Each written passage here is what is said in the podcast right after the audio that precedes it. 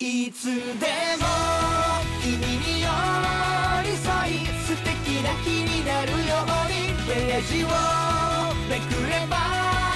ほらあなたの好きがここ。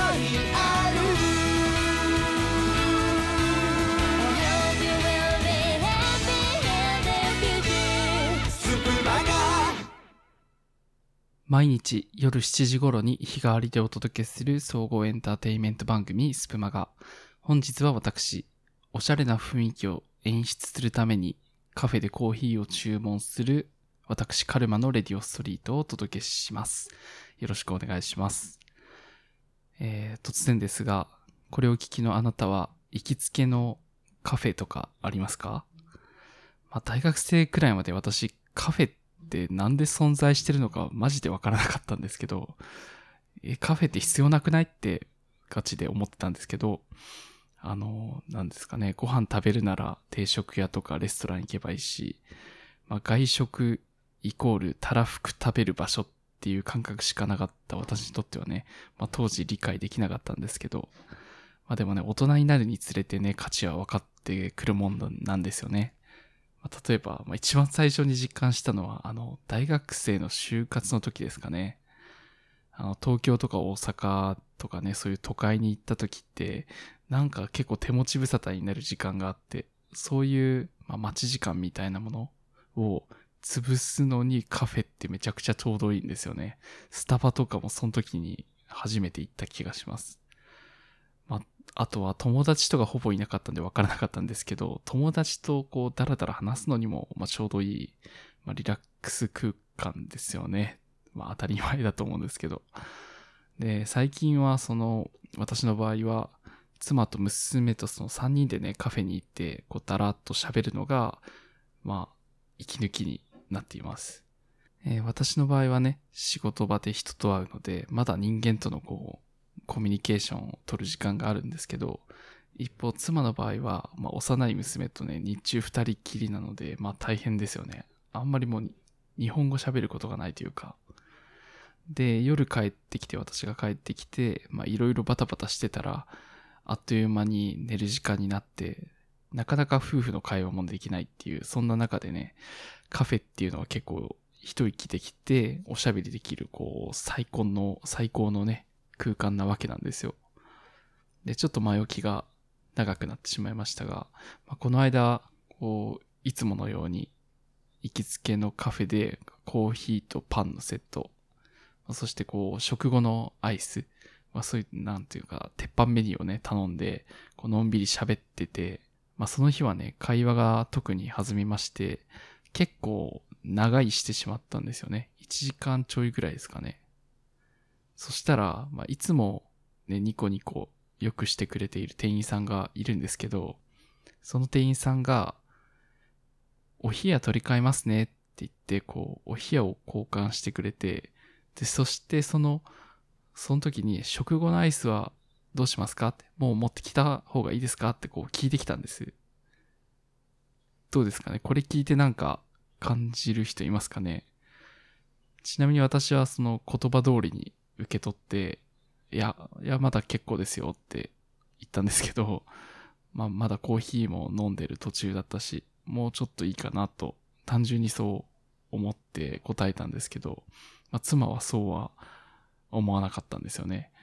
まあ、これは、つまり、あの、お冷やを、なんだろう、取り替えに来るっていうのは口実で、アイスを早く出したいがためために、こう、アイスを早く出して早く帰ってほしいがために、こう、来たんだという風に解釈したらしいんですよ。あ、なるほどと。私はこう、言われて気づいたんですよね。まあ、確かに、その日はたまたま休日だっていうこともあってね、いつもよりお客さんがちょっと多くて、お店としてはこう回転率上げてお客さんをね、さばいていきたいって思うのは自然だから、確かにそういう解釈もできるかなとは思ったんですけど、ちょっと深読みじゃないのかなとも思うんですよね。そしてまあおそらくですけど話しかけてきたその店員さんっていうのは、まあアルバイター、アルバイターじゃなくて副店長のような結構偉い立場の人で、まあそういう、まあ動機もあるわけですよね。動機とその行動でこう解釈できちゃうっていうのがあって、これどっちなんだろうとわからなくなったわけですよ。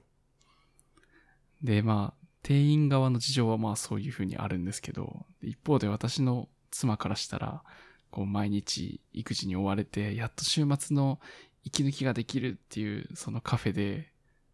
まあ、言っちゃうと追い出せ、追い出そうとしてるわけですよね。だからまあ、こんなね、ちょっとした安らぎの時間なのに私は追い出されなければいけない。私の気の休まるところなんてどこにもないんだっていう、そういう心理状態になってしまって、そこからめっちゃ落ち込んでましたね。なんていうか、かなり繊細な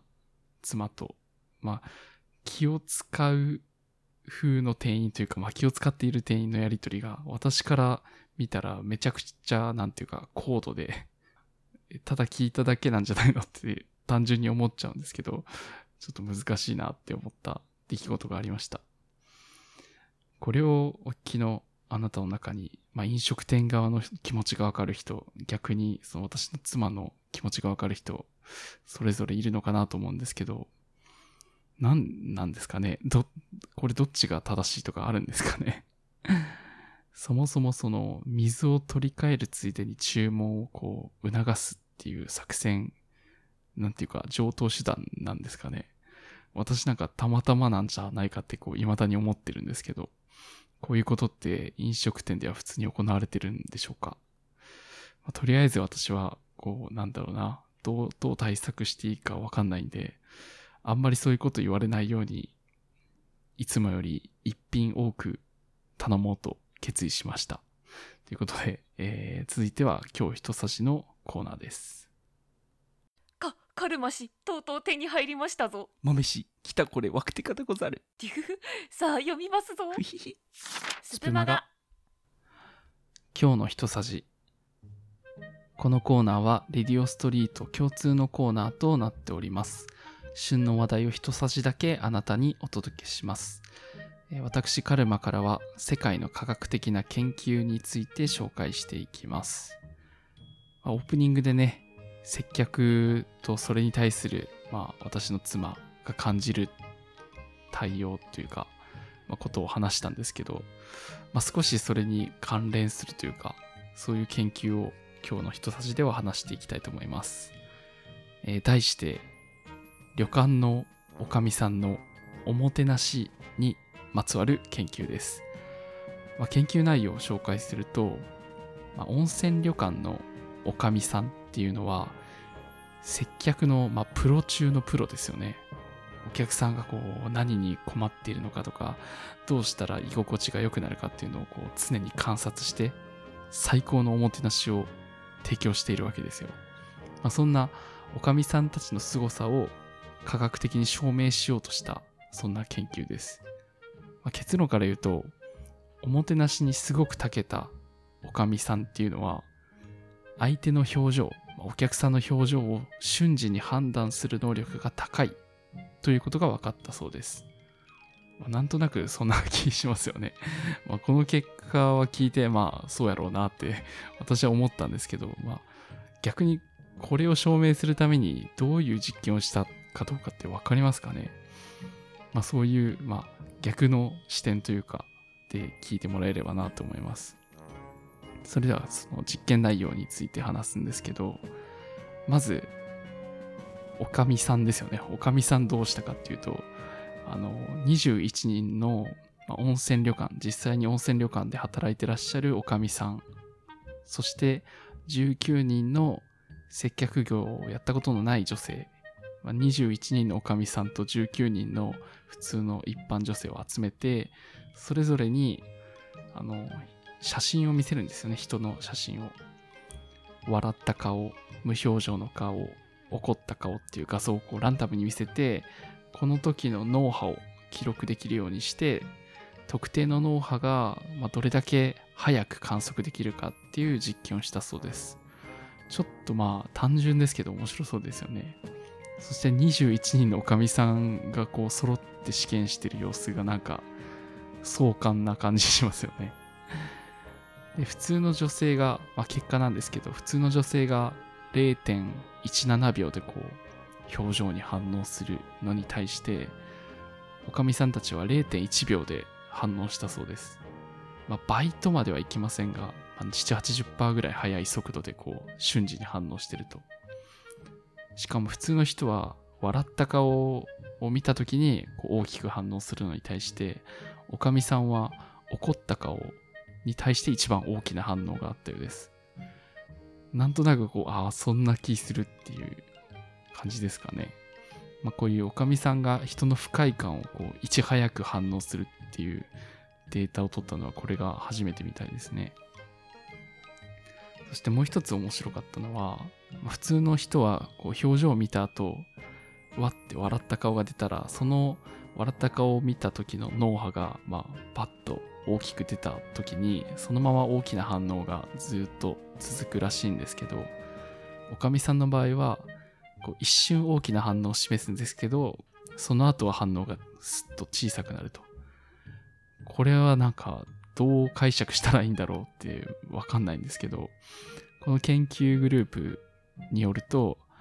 周りの人にこう動揺が気づかれないように、こう熟練によって無意識に反応が抑制かかっているのではと、反応抑制がかかっているのではとコメントしています。不快感に対して普通の人だったらこう不快な嫌だなって感じるのを一瞬でこうスッと押し殺してるみたいなそんなイメージですかねおかみさんたちはね一瞬で人の動揺あの、まあ、そんな感じでおかみさんたちは一瞬で人の動揺を見抜いて自分はそれに動揺することはないというなんかなんだろうスーパーマンですよね忍者みたいな人だなって思い結構なんだろう技術を感じました。ということで、まあ、温泉旅館のおかみさんっていうのは一般の人よりも人の不満や不快感に即座に対応できるようとても敏感になっているっていうことを科学的に証明する研究の紹介でした。接客業やってる人も結構こういうなんだろうな熟練者みたいな人いるんじゃないかなと思います。私の行きつけのカフェでもやけになんか手際良くて、すごいね、気が利く人がいるんで、そういう人もこの能力高いんじゃないかなと、なんか勝手に思ってます。確かめようはないんですけどね。でもし今後ね、私が温泉旅館に行くことがあったら、そのおかみさんの超反応速度をね、ぜひ注目してみたいなと、この研究を見て思いました。ということで、まあ、興味を持ってもらえたら、ぜひおかみさんを観察してみてください。ということで、以上、今日の人差しのコーナーでした。キャストにて毎日日替わりであらゆるジャンルを配信中の総合エンタメ番組スプマガンラジオ、レディオストリート、バラエティ、別冊袋とじ、音楽、水曜のそばで、声劇、さじまち劇場、朗読、琴の葉図書館。スプマガの街角レディオストリートワクワクする時間を別冊袋閉じで水曜のソワレが奏でる美しいメロディーを。さじまち劇場ではドラマの世界を味わい日曜は癒しの朗読琴の葉図書館へようこそ。あなたはどのページをめくりますか？楽しいスプーンライフのお供に。スプーンマガジンスプマガ。毎日19時配信中